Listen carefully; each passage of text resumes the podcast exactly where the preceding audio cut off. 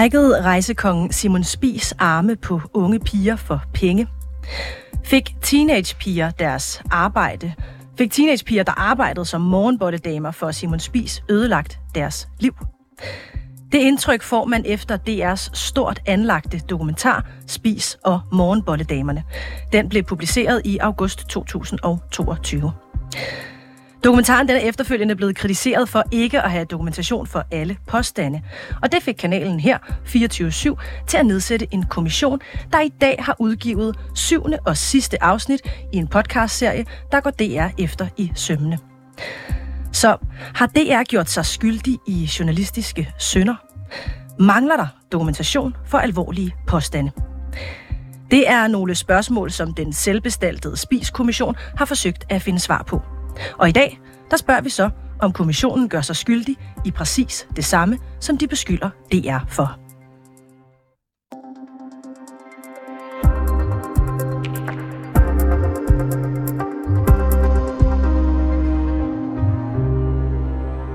Spiskommissionen den blev nedsat i sommer, og den består af journalisterne Ida Nygaard Espersen, Kurt Strand og Thomas Stockholm. Og sidste nævnte er med i studiet i dag. Tilrettelægger og vært på serien, det er dig, Niels Frederik Rikkers. Du er normal vært her på programmet Reporterne og Rapporter. Men de sidste seks måneder, der har du dedikeret det meste af din arbejdstid til Spiskommissionen. For en god ordens skyld, så vil jeg lige nævne, at du og jeg arbejder sammen til hverdag. Og med det på plads. Thomas Stockholm, journalist og forfatter.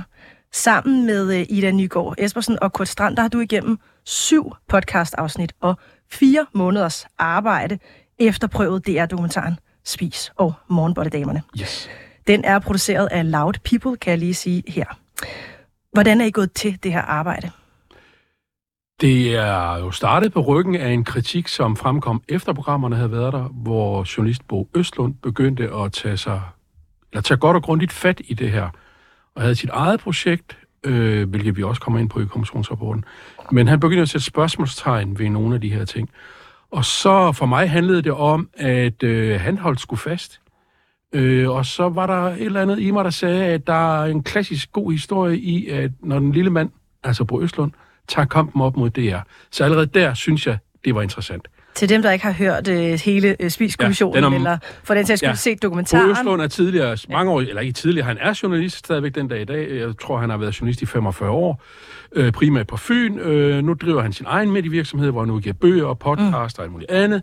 Og i den forbindelse har han, uden at få en krone for det, øh, produceret, jeg tror, det er 15 timers podcast, øh, hvor han ligesom gennemtråler øh, hele mm. spi, række spisdokumentarer. Nå, øh, så på ryggen af det. Øh, det var den ene ting. Den anden ting, det var, at, øh, at der var en eller anden, øh, der var noget af den der tone, som DR og Laut afviste Brøslund på, som jeg synes var interessant. Og så synes jeg for det tredje, at det er bare interessant, at vi også husker som journalister og dokumentarister, for jeg har lavet mange dokumentarer, hvorfor jeg også bliver taget med i den her øh, kommission, hvorfor vi gør, som vi gør, og gør vi altid det rigtige. Det leder mig øh, ret naturligt videre til det næste, som jeg gerne vil spørge dig om, mm. som er, hvad, hvad dine overvejelser har været i forhold til at lave et stort stykke arbejde, hvor man i så høj grad kritiserer nogle andre journalisters arbejde. Jamen, det skal vi jo kunne stå på mål for. Altså, hvis ikke vi som journalister kan stå på mål for vores eget arbejde, så er der noget galt. Jeg taler ikke om, at, at vi er... Jeg ser ikke os selv som en bussemand. Jeg ser os selv... Det er klart, for DR og for Loud, der er vi en pisse irriterende sten i skoen, og en meget stor sten lige i øjeblikket. Måske ovenkøbe en bjælge i øjet. Øhm, og det er jeg med på. Det vil jeg også selv synes, hvis, mm. øh, hvis der bliver pusset øh, tre dygtige journalister på mig. Men, men hvis man mener, at man har gjort det rigtigt, og det mener Loud, og det er, så skal man jo være parat til at tage den kritik. Mm. Niels Frederik Rikkers, det er dig, som har stået bag researchen på den her uh, SPIS-kommission. Mm. Og kommissionens opgave har været, og her citerer jeg dig fra det seneste og syvende afsnit af podcasten, at undersøge DR's tv-dokumentar Spis og Morgenbolledamerne og den efterfølgende kritik. Det her, det lyder unægteligt lidt som om, at kommissionen den har været sat i verden for at finde fejl. Og så vil jeg gerne spørge dig, finder man ikke fejl, når man aktivt leder efter fejl? Øh, jo, hvis der er fejl at finde, tænker jeg. Altså, det har jo ikke været, det har jo ikke været vores øh, mål på noget tidspunkt, at øh, DR skulle øh, kritiseres for enhver pris, eller at produktionsselskaberne skulle det, eller at vi skulle kunne sige, at der var ting i den her dokumentar, som ikke kunne dokumenteres. Det var vores formål at gå til det her fordomsfrit og nysgerrigt og vedholdent, og med den indstilling, at nu må vi se, hvad der var, at, øh, at kunne konkludere til sidst. Og øh, det har så bare vist sig, at der har været nogle ting, som, øh, som de tre personer, Thomas Stockholm inkluderet, øh, som jeg har arbejdet sammen med, har kunne slå ned på efterfølgende, efter vi har lavet det her arbejde. Mm.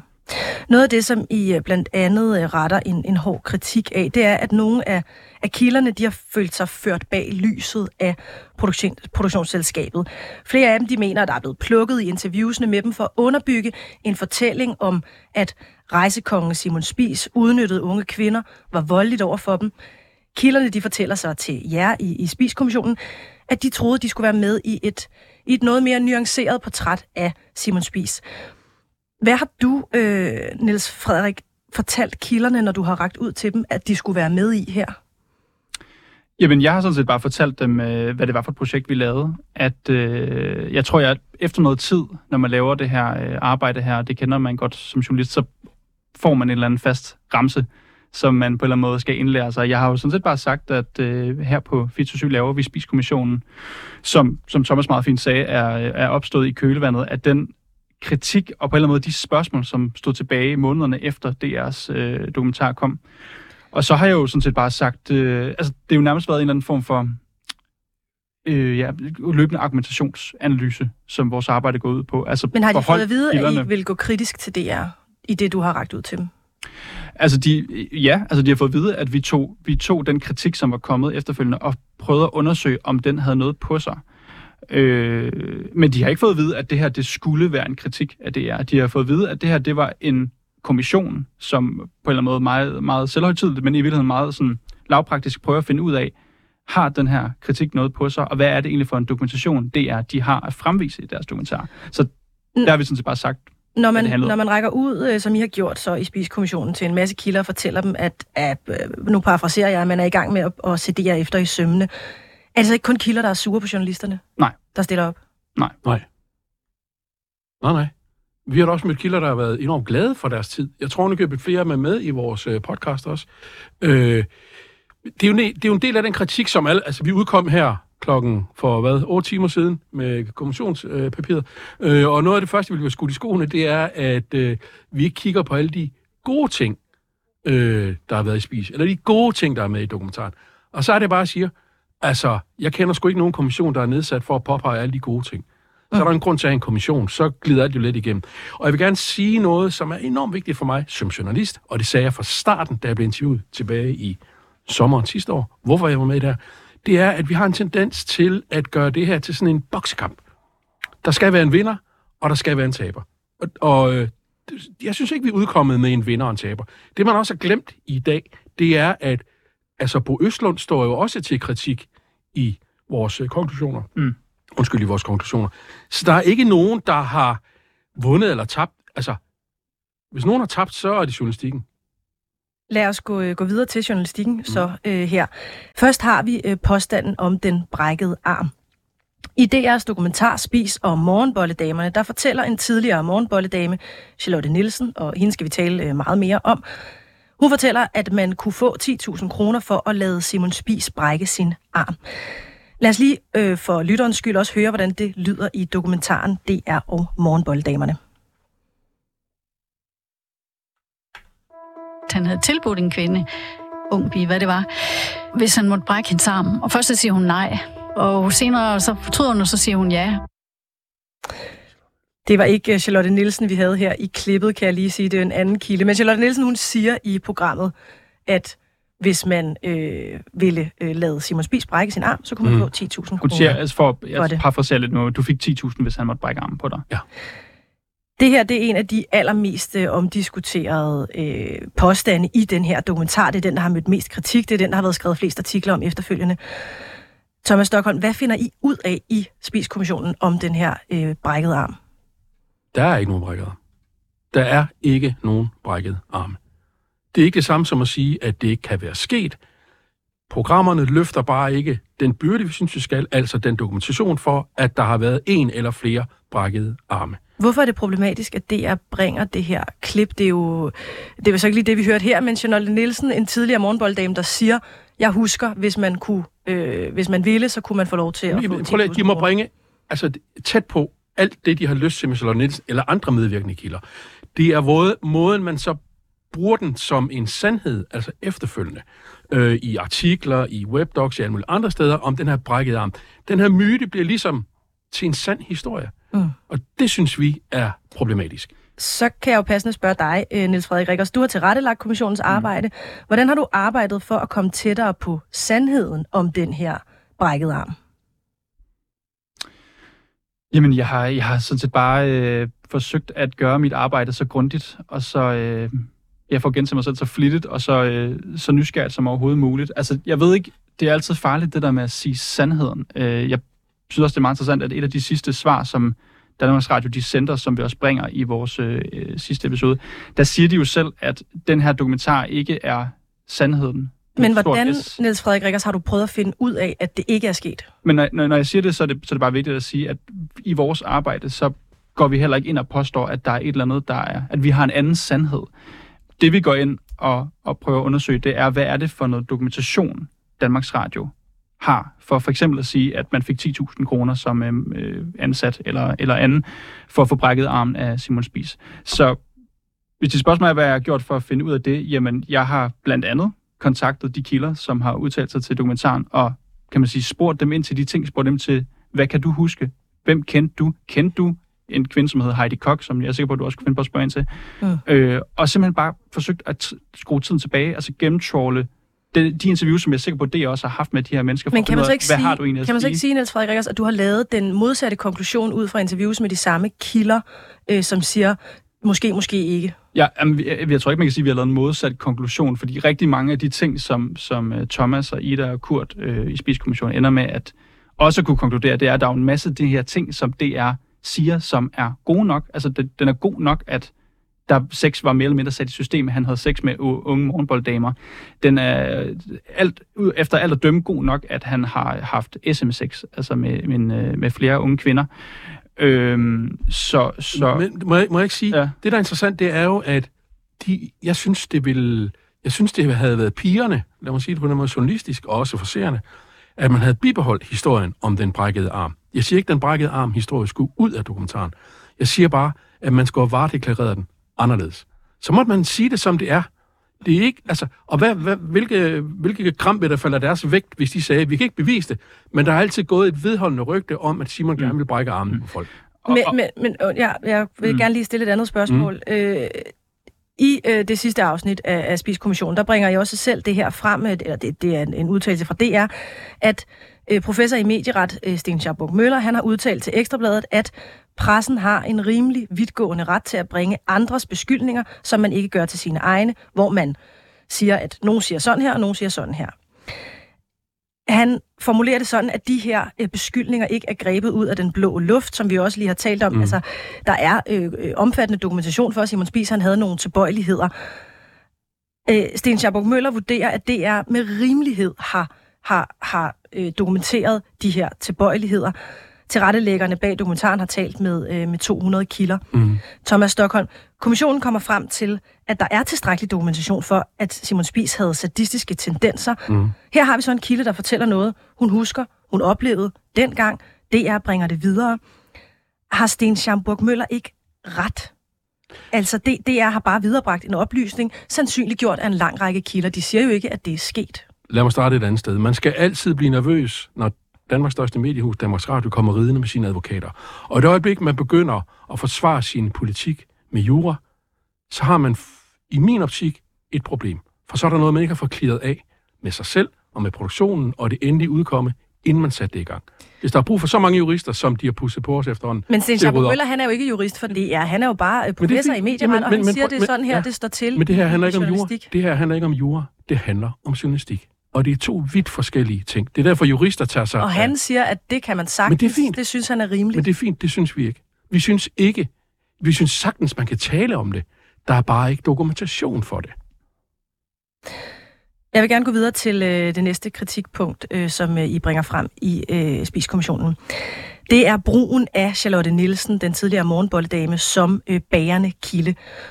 Øh, alle er enige om, både Danmarks Radio, øh, Loud People, som har produceret den her dokumentar, og øh, 24-7 og Spiskommissionen, Niels Frederik til rettelægger, at hun er en sårbar kilde, og hun er det, som jeg vil, jeg vil tillade mig at kalde hende øh, socialt udsat. I Spiskommissionen fremgår det, at hun på et tidspunkt har haft et betragteligt alkoholmisbrug. Hvad finder I ud af omkring hende, øh, Thomas Stockholm? At hun er blevet efterladt i grøften, eller kastet under bussen. Altså man har bygget... Altså det er et af de mest omtalte øh, dokumentarprojekter i mange, mange år, har man bygget op omkring en kilde, som ikke kan bære den bevisbyrde, som hun bliver pålagt. Men så vil jeg gerne øh, spørge øh, dig nu, øh, Niels Frederik Rikkers. Mm. Hvad er dine tanker om at bruge Jeanette Nielsen som kilde til at tilbagevise DR's påstande, når øh, Spidskommissionen selv kritiserer brugen af hende som kilde i DR's dokumentar? Ja, altså jeg vil mene, der var ikke rigtig nogen vej udenom. Altså Charlotte er, som Thomas så siger... Kunne det ikke have sagt det samme?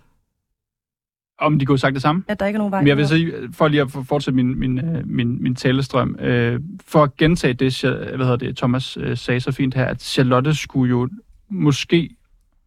Altså hun står meget alene. I, hun ender med at stå utrolig meget alene i Danmarks Radios dokumentar.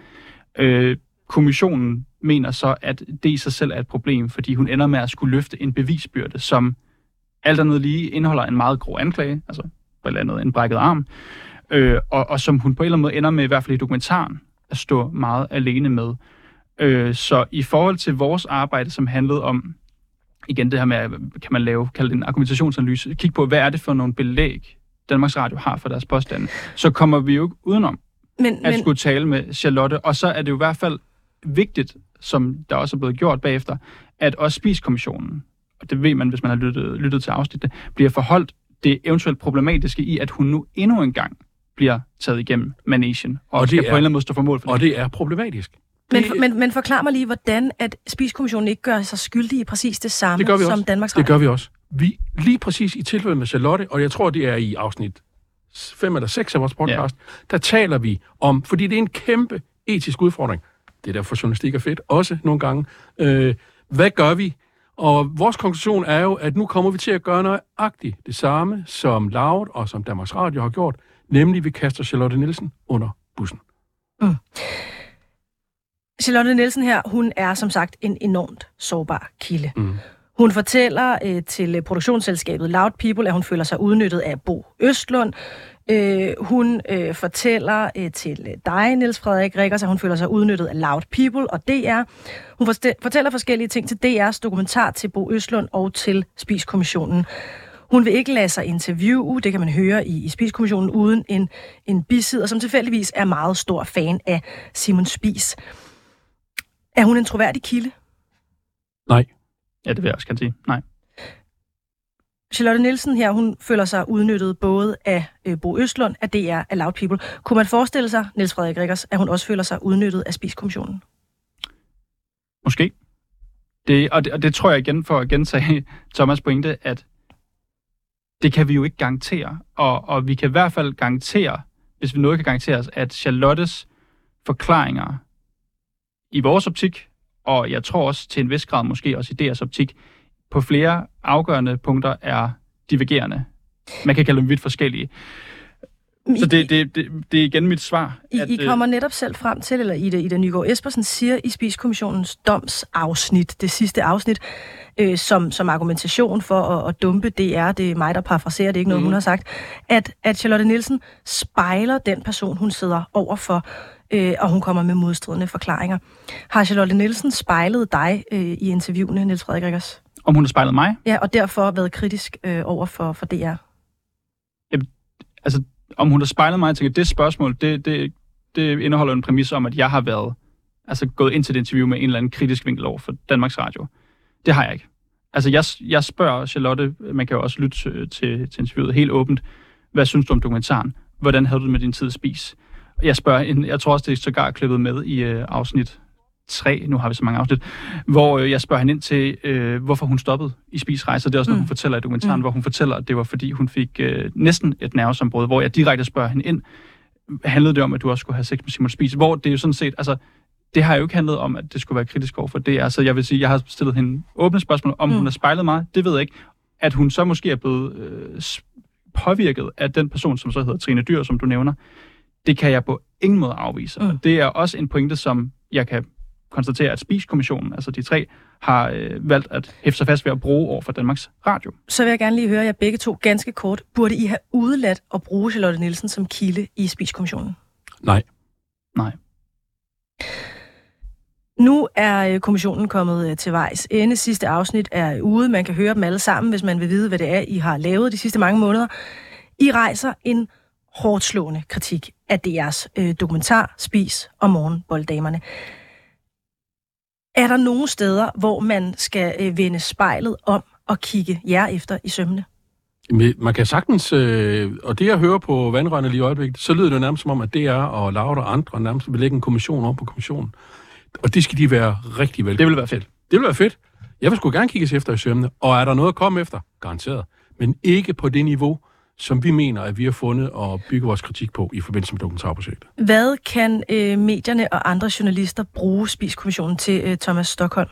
Øh, punkt et, at man skal altid som journalist være stensikker på, øh, nu kommer man til at lyde som en gammel han elefant, men alle, hver eneste gang, jeg har produceret en dokumentar, så har, har jeg prøvet i hvert fald at sige, at findes det ikke på optagelser, så findes det ikke.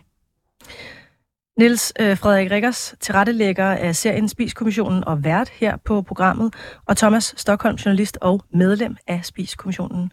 Det var alt, hvad vi nåede. Tak. Tak.